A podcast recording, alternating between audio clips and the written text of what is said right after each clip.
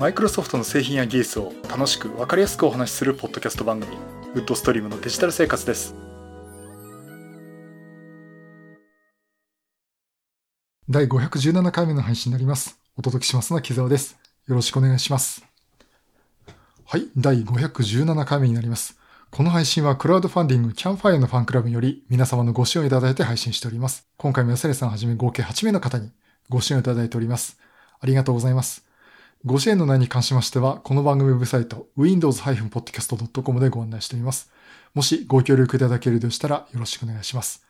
また、リスナーの皆さんとのコミュニケーションの場として、チャットサイト Discord にサーバーを開設しております。こちら、ポッドキャスト番組、電気屋ウォーカーと共同運用しております。よかったら参加してみてください。Discord サーバーの URL は番組ウェブサイトにリンクが貼ってあります。はい、ということで、2020年最初の配信になります。明けましておめでとうございます。本年もよろしくお願いします。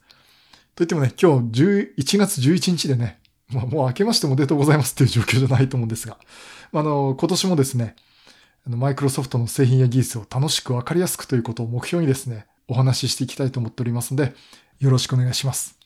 で、まあ、ちょっとね、先週はお正月でお休みを一日いただき、あの、石いただきまして、まあ、あの、今年は第2週から配信ということをさせてもらってるんですが、まあ、最初の話、まあ、いくつかね、お話あるんですけど、最初の話ね、いきなり新年早々終わる話をしちゃって申し訳ないんですが、やっぱりこれやっぱり一大ニュースですよね。1月14日。もう来週の火曜日ですね。僕らの Windows 7、ついにサポート終了となります。えまずね、この話をさせていただきたいと思うんですが、え Windows 7、え2020年1月14日にサポートが終了となります。このサポートの終了というのは、セキュリティアップデートの更新がされなくなるっていうことで、今後ですね、使い続けるとセキュリティ上非常に危険な状態になるということで、使用はしないでくださいということになります。まあ、これについてもマイクロソフトもサポートはしませんということで、まあ、一部のね、企業向けの例外があるんですけども、まあ、今後は Windows 10を使ってくださいということになります。まあ、あの、これについてはですね、私があの、横浜のドスパラ行くたびに窓辺でまなみさんのね、等身大ポスターがあって、そこにね、あと何日、あと何日っていうふうに出てましたけど、えー、っと、まあ、年明けで先週、ドスプラ言ったらね、あと7日っていうところでね、あ、しまった宇宙戦艦ヤマトみたいなカウントダウン私もやれよかったなと思ったんですが、まあ、あの、そういったところでね、あの、キャンペーンをやって、まあ、窓辺七海さんも卒業ということで、えー、今度は窓辺東子さんが Windows 10やってきますと。間に二人いたはずなんだけど、っていう話をこの前もしましたけど。まあそういったところでね、結構あの自作系っていうかそのパーツショップとかでも、まあもちろんあの家電量販店とかでもですね、まあ、Windows 7終了しますよと、Windows 10にしましょうということで、まあ、ある意味、ここがあの、需要がある時期だっていうところで、まあ、Windows 系のパソコンね、結構売りに出てるなっていう感じがしています。まあ、横浜のヨドバシカメラもね、もう Windows 7終わりますので Windows 10ですと。で、なんかモダン PC っていう、あの、あのセンスのない CM なんとかなんないかと思うんですけども、あの、まあそういったところでね、Windows 10のノートパソコン結構まあ、ノートパソコンなんですよね。ほとんどデスクトップとあんま見なくて、ノートパソコンを結構売り出しに出てて、まあ、サーフェスとかもね、結構出てますんで。うん、まあ、これを機会にっていうところでね、えー、切り替えを図っていくのかなと思っています。で、まあ、Windows 7なんですけどね、これ非常にあの、私としても、この番組にとってもですね、思い入れのある特別な OS で、リリースされたのが2009年10月22日なんですね。で、この番組が始まったのが2009年8月21日なんですよ。つまりのこの番組が始まる2ヶ月後に Windows 7が発表、発売になりまして。んだからね、あの、この番組始まって、まあ、Windows の話とかね、Microsoft の話を、番組、お話をするって番組に舵を切ってから、その後にすぐ出た Windows っていうことで、まあ、だいぶね、Windows 7の発売に乗せて、この番組もね、始め、スタート切ったっていう感じがしています。まあそういった意味でいろいろこうお話をさせてもらいましたし、まあ本当にお世話になったね、OS ですんで、本当にどうもお疲れ様でしたと。またあの、サポートに当たられたね、えー、もうすべての関係者の皆さん、あの、本当日本マイクロソフトとかマイクロソフトだけじゃなくてね、あの、お仕事でも使われてた皆さんとかもですね、もう Windows 7関われた方、本当にどうもお疲れ様でしたということですね。で、やっぱりね、Windows 7って XP Vista ってきて、まあ、Vista がほとんど使ってる人少ない状態、少ないっていうか、あの、実際はかなり数出てるって企業でも使われてるんですけど、やっぱりコンシューマーレベルっていくと、まあ、いや、その時ね、やっぱりこう、マイクロソフトのコミュニティっていうところにあんまり私も参加していなかったんで、周りの人ってのがわかんなかったんですよね。で、その時の私の周りの人って、うーん、ど、どういう状況だったかな、あの時。あの、あんまり友達いなかったんですよね。そういった意味でね。あの、昔の学生時代からの友達ってのもいたり、まあ、あの、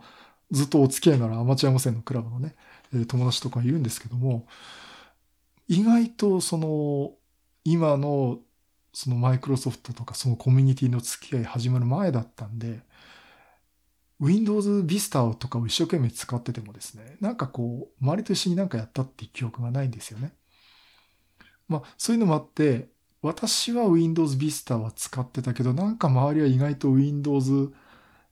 XP のままだったなっていう印象があります。まあ、そういったところで、今度その Windows 7が出る。その Vista で重かったってところが軽くなるっていうところもあってですね。で、やっぱり電源周りが相当見直されたんで、それもすごく良かったんですけども、とってもあの、スッキリさせた Windows 7だったんじゃないかなと。まあ、Windows だったんじゃないかなと思っています。だからやっぱりうち、私の好きな Windows の中の一つですよね。だからね、そう、あの、Mac で言うと、スノーレパードかな。うん。そんな感じが私はしてます。無駄な部分を取って、スッキリさせて、で、無駄ではないんだけども、効率を上げたっていうところで、ある程度こう完成に導いた OS だったんじゃないかなと思っています。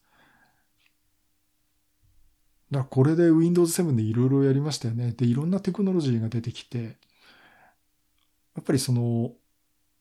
Windows っていうものをより確かなもの、Windows 7、Windows っていうもののその地位っていうのをね、より確かなものにしたもんじゃないかなと思っています。まあ、逆にあの、焦げなかったってことがね、本当に一部、一番良かったのかなと思いますね。で、まあ、その後ね、こう、Windows 8 8.1で、まあ、いろいろあって Windows 10が出てというところで、その中でも、やっぱり Windows 7ってずっと使われ続けてたんですよね。結局私もあの、会社で Windows 8、Windows 8.1を使うことはありませんでした。あの、評価器としては使うこともあったんだけど、結局製品としてもずっと Windows 7のサポートが続いたんで、あの、Windows 8 8.1に実際業務を使う、自体をその業務で使うとか、あとはその製品に乗っけるとかですね、結局はしなかったんですね。で、Windows 7、10サポート終わるから10にするぞ XP みたいなことにならないようにねっていうところで、さすがにみんな切り替えたっていうところがあります。この前の私の Facebook のね、過去の書き込みで、えっと、まあ、会社も Windows 10になったっていうのが何年か前で、うん、今まで Windows 7ありがとうって書いたので、最後に見ました。それもま何年か前ですね。で、まあ、いよいよ本当に市場としても Windows 7が終了ということになります。どどうですか？これ番組の機の皆さんで Windows 7まだ使われてる方っていらっしゃいますかね？結構あの、やっぱりこういった番組聞いてる方ってこう好きな方がおられるんで、結構もう Windows 7ね、あの、実は動かしてるよとか仮想関係で撮ってあるよっていう方はいると思うんですけど、まあメインマシンとしてはね、Windows 7じゃなくても Windows 10にされてると思います。まあ、ですからあの、これについて今、こう切り替えましょうとかね、こういって乗り換えしましょうとかいう話はね、あの、今更私もするつもりないんですが、まあ、これ一つのね、やっぱり大ヒット OS がこれで終了するということで、まあちょっといろいろ思うところがあるかなと思ってお話をさせていただきました。本当に、あの、Windows 7大変お疲れ様でしたということで。えー、まだ、まだお使いの方は、まあ悪いこと言わないですから Windows 10にしましょう。うん。あれはいい OS ですよ。え、ということでね、あのー、Windows 7のサポート終了の話をさせていただきました。さて、えー、ということで、で、その状況でですね、やっぱりマイクロソフトも、これ今年もいろいろとあるよっていう感じがしてて、まあ、あの、前々からね、私も愚痴っぽく言ってたんですけどね、あのもう、クラウドの会社になっちゃってねっていうところでね、まあ、クラウドの話とか、その AI だとかブロックチェーンだとかですね、まあそういったところが結構表に出てきて、まあ、あの会社自体も、その、業界全体を盛り上げる、つまり Windows を売るとかそういう会社じゃなくなってきているんで、うん、だいぶその、私が今までやってきたお話してきた内容ともマイクロソフトっていうのはだいぶ変わってきちゃったかなっていうところはあるんですけども、それでもですね、やっぱり私がお話をしたい Windows の話だとか、あと Surface とかのデバイスの話もですね、決してこれ、収束してるわけじゃなくてですね、まあ今年もいろいろと出てくるんですね。あの、今日はちょっと詳しくお話しするつもりないんですけど、え Windows 10のえ次のバージョンですね。開発コードネーム 20H1 というやつ。おそらく今年の5月、メイ2020アップデートとなると思います。この2020なんでちょっとひねってくれるかなっていう期待をしたいんですけど、もうマイクロソフトのネーミングのネタが尽きてるんじゃないかなと思うんで、多分メイン2020アップデートで5月か6月入ると思わないんですけど、まあ4月5月っていうことで、まあ5月にね、リリースになると思います。これはですね、あの、WSL2 だとか、いろんなあの、機能強化がされてますんで、あの、いろいろとね、これ楽しめるんじゃないかなと思っています。うん、やっぱり私としてはの WSL2 ですね。WSL2 ですね。Windows Subsystem for Linux 2。もう普通に Linux が動いちゃうよというところで、えー、これは結構来るぞと思っています。で、あの、Windows 10もですね、Windows 10X っていうのが出てきます。で、それに絡む話もあるんですが、まず、えー、 CES ですね。これ、S、あ、CES という書いて CES という意味ですよということになってるみたいですが、昔は Consumer Electronic Show だったと思うんですけどね。でも全然そういう状況じゃなくて、このラスベンスラスベガスで行われた CES という展示会、えー、本当にこの業界の全体のこう展示会という形になって、実際そのコンピューターというよりは、それを取り巻くも IT 関係全体の展示会になってますよね。で、ですからその注目すべきとか一体何なのかっていうと、本当にあの自動車だとかですね、AI とかね、えー、そういったところが表に出てきてます。で、その一方で、やっぱりちょっとパソコン関係っていうのもいろいろ出てきて、まあ、今回お話しするのはあの2画面デバイス。えー、こちらがですね、結構動き始めたなというところです。えー、まずですね、 Lenovo、えー、 ThinkPad X1 フォールドっていうのが発表されました。これあの、2画面タイプのノートパソコンということで、えー、これ PC ウォッチの記事も見させてもらってるんですが、えー、まあ、シンクパッドの昔ね、 Yoga Tablet ってあったんですけど、そんなような感じですね。2画面こう開いてるんですが、実際キーボード部分にも液晶画面がある。つまり、ノートパソコンで開くんだけど、もう全面液晶ということです。まあ、 Surface Neo ですね。えー、そういったのこととほぼ同じような形のものが、えー、 ThinkPad の名前で出てきます。で、これの2画面で、まあ、あの、ギャラクシーフォールドみたいにね、中身で、中が途中で折れ曲がるという液晶を持っています。で、これ実際は発売がもう2020年にされるみたいで、えー、まず Windows 10が載ったバージョンが中頃、2020年の中頃で価格が2499ドルからというところで発売されるようです。んだからこれ日本だと、日本絶対出すと思うんですよね。で、27万、8万、そのぐらいですかね。で出ると思います。で、その後に Windows 10X 版を出すって言ってるんですね。2画面版の。えー、ということを言われてて、で、この Windows 10X 版っていうのはどういう扱いになるのかなっていうのは、ちょっと私もまだ全然見えてないところがありますんで、これはね、追ってお話ができるかなと思います。で、この2画面の状態で、まあ、ノートパソコンのような形にすると、つまり下の方の液晶画面にはソフトウェアキーボードが並んで、キータッチができると。もう本当にあの、レノボを出してましたからね。まあそういった形になるのと、一方、ハードウェアキーボードとして、サーフェスネオみたいにですね、磁石でピタッとつけるハードウェアキーボード、えー、Bluetooth Mini Fold Keyboard というのが用意されているということで、だから物理的にもきちんとしたキーボードも使えるっていうことでですね、えー、 ThinkPad に用意されています。で、これ実際シンクパッド X1 ホールドにこのキーボード挟んで折りたたむことで自動的に充電もしてくれるっていうところでね、これはこれギミック的にはすごく面白いなと思ってますし、これね、欲しいなと思っちゃいますね、それ聞くとね。逆にこれ、 Surface Neo も同じように充電できるんですかね。まあまあ、あの、 ThinkPad、Lenovo ね、そういった形で進めるっていうことです。で、もう一つね、 Dell ですね。えー、 Dell は、これ2画面 PC のコンセプト PC 発表ということで、 Dell Concept Duet というのを公開しています。で、 Dell の方はですね、2画面 PC ということで、えっと、これを、写真を見る限りは、ギャラクシーフォールドみたいにね、真ん中で液晶漏れを曲がるというモデルではないですね。完全にそのヒンジをで分けてて、2画面、独立した2画面が使えるというもののようです。で、やっぱりその、物理的なキーボードも用意されてるというところで、うん、これが結構その、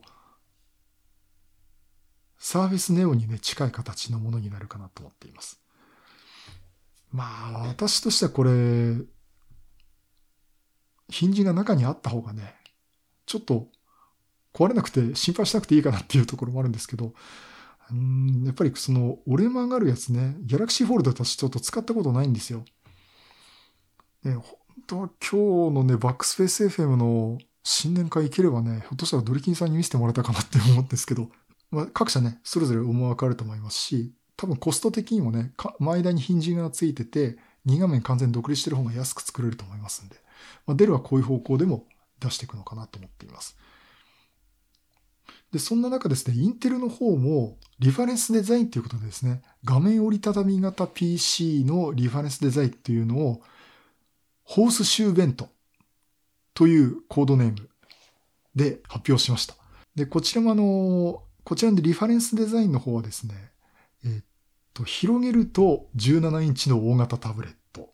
で、折り曲げてキーボードとして利用、と一緒に利用すると12インチのクラムシェル型 PC というような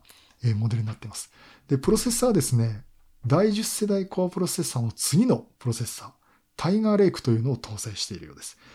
まあ、こういった形でね、次の世代の CPU を乗せて、コンセプトモデルっていうか、そのリファレンスデザインとしてですね、出すっていうことで。まあ、リファレンスデザインが出るってことは、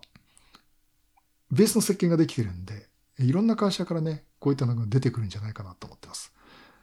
ね今だとね、ファーウェイだとかね、下手したらシャオミとかね、あそこら辺だって出てきちゃいまして、うん。いや、ここでね、バイオ言ってほしいですね。うん。やっぱ日本メーカー頑張ってほしいですよね。最後もう残ってないんでね。うん。まあ、そういったとこもあるんですけども、えっ、と、こう各社からね、いろいろ出てくるんじゃないかなと思っています。だから今年は、この2画面 PC っていうのが、やっぱり、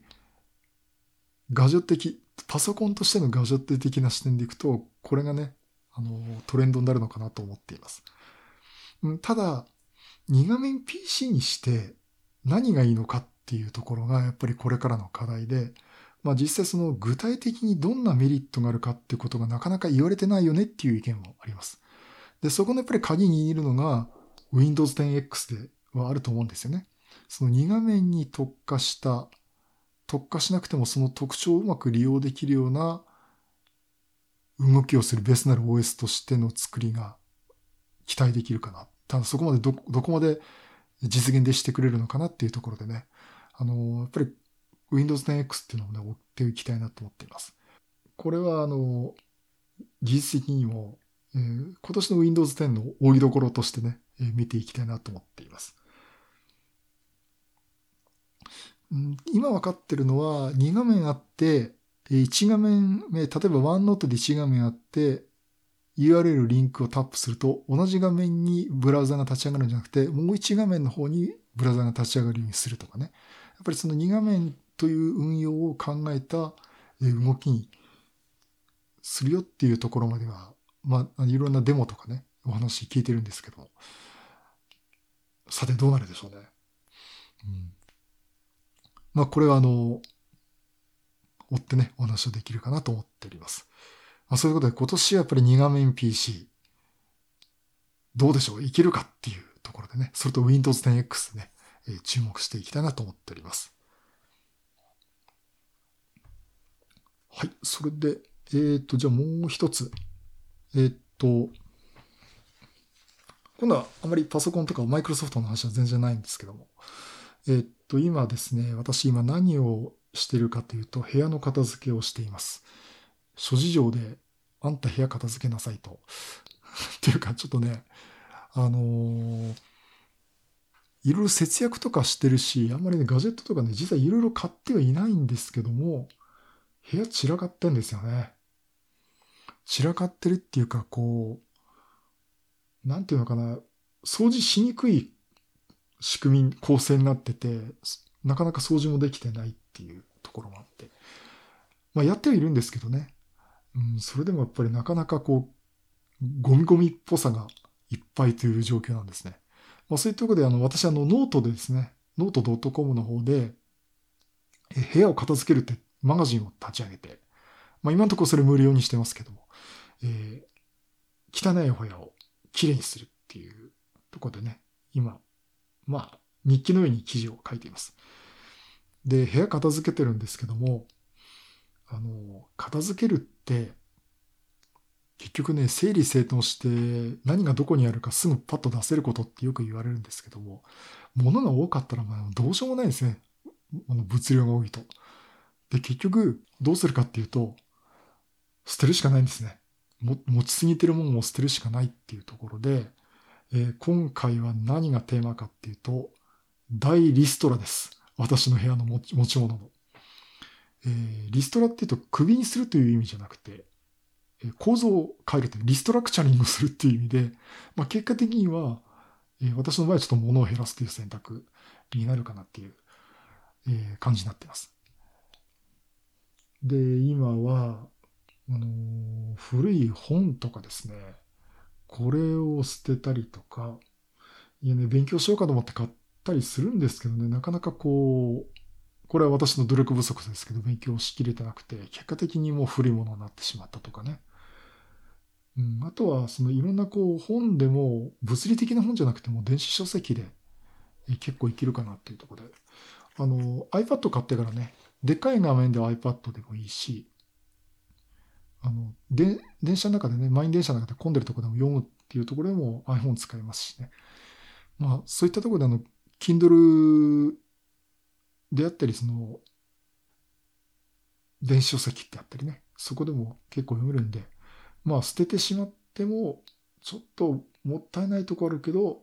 電子書籍版で買い直そうかなっていう考えてるものもあります。まあ、そういうことで今ね、本をね、大量に、えー今、捨てるように積み上げてます。うん。で、自炊とかできればいいんでしょうけどね、あれ手間かかる割には私意外と読まないんじゃないかなっていうところも気にしてまして。えーそんなところと、あとはもう、使ってないもんですね。うん、そこら辺をね、今どんどん捨ててます。あの、使わないケーブルだとか。あとは、もうこれいらないよねって言ってるも、デジタルガジェット系とかね、えいろいろあるわけですね。で、やっぱね、悩みどころがね、Windows 本なんですね。Windows 10モバイル。いやあれね、もうサポート終了したし、思い入れはあるんだけども、現実も持っててもしょうがないんですよ。えーということで、うーん、どうしようかなっていうところで、まあ、今、売りに出してみるかなっていうのと、あとは、まあ、仕方ないですね。もうリサイクルしてもらうってことでね、あのー、叱るべきところに廃廃棄処分っていう、するしかないのかなと思っています。まあ思い入れあるんだけど、いつまでも思いに浸ってるわけにいかないんですよね。本当にこれサポート続いてればずっとね、発展していけばよかったんですけど、うん、あの、極端なし、こっちに時間割れてんなら、iOS だとか Android のモバイルアプリの勉強した方がいいなっていうのが現実問題であるんでね。まあそんなところもちょっといろいろ考えています。まあ、というところも、えー、あって、あとね、あのー、シノロジのナスもですね、あの、古いやつね、えー、それもこの前、えー、売りまして、まあ、そんなことをしています。で、まあいろいろ売って、お金のなるものについては売って、で、もう市場価値ないなっていうものについては捨てていくということで、えー、今捨ててって言います。まあ、あんまりね、あの、ミニマリストになるつもりはないんですけどね。まあ、あれに近いことをやろうかなとは思っています。うん、あとね、そういったところでその、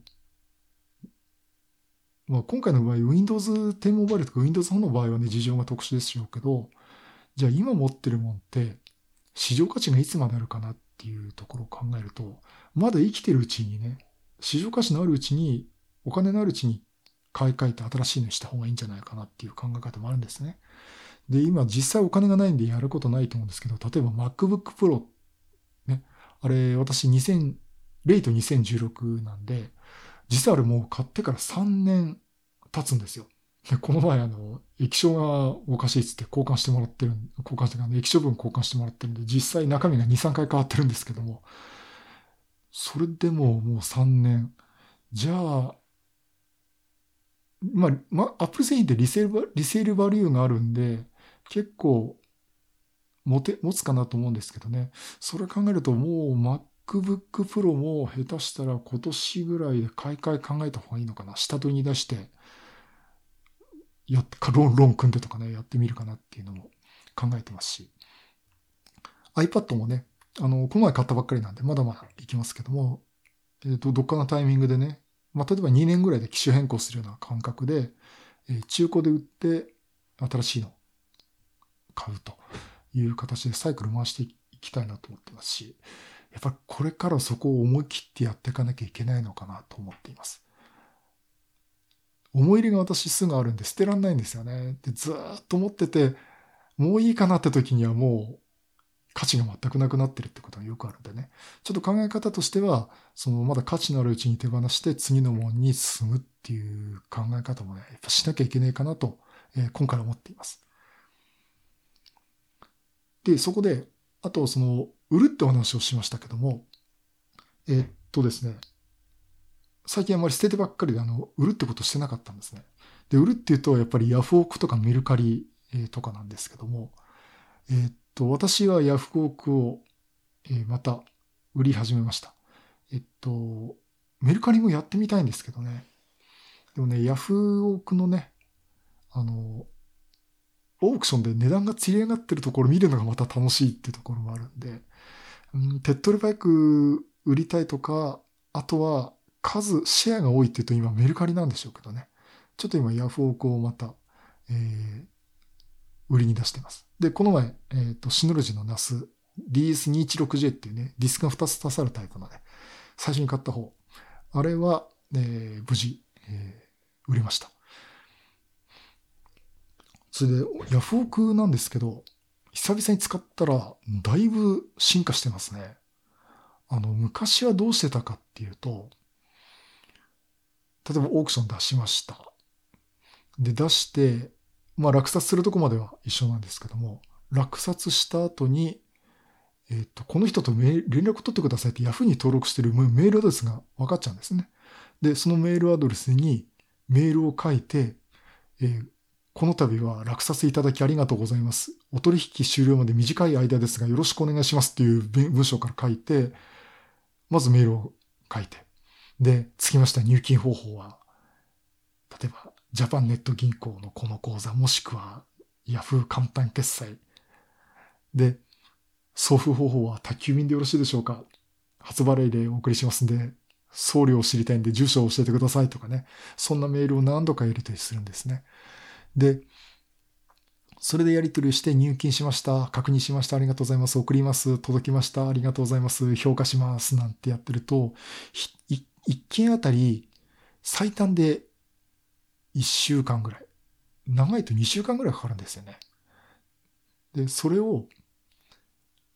たくさん売ってた時期になるんで、何件も同時にやるんですよ。で、発送手続きして入金確認してるうちに、あ、今日宅急便で出しとかなきゃいけないっていうのをやって、まあ、あの、間違えて送るとかね、あの、本当事故になるようなことは結果的になかったんですけど、まあ、相当混乱しましたね。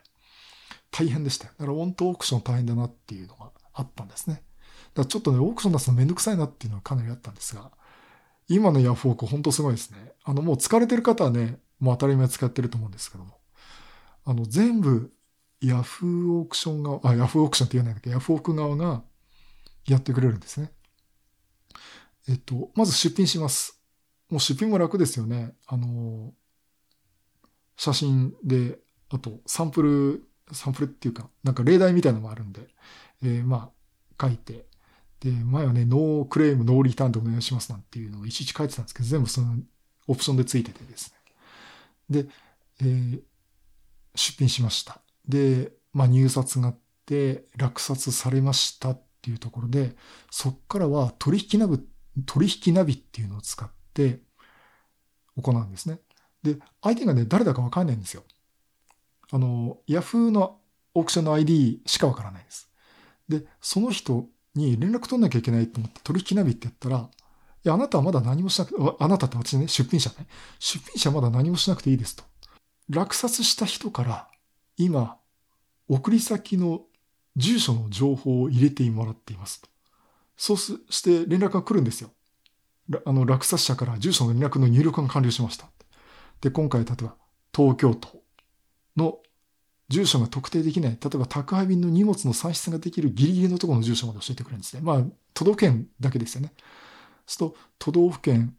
があるから、例えばじゃあ私神奈川県なんですけど、神奈川県から東京都だと、えー今回830いくらだっつって、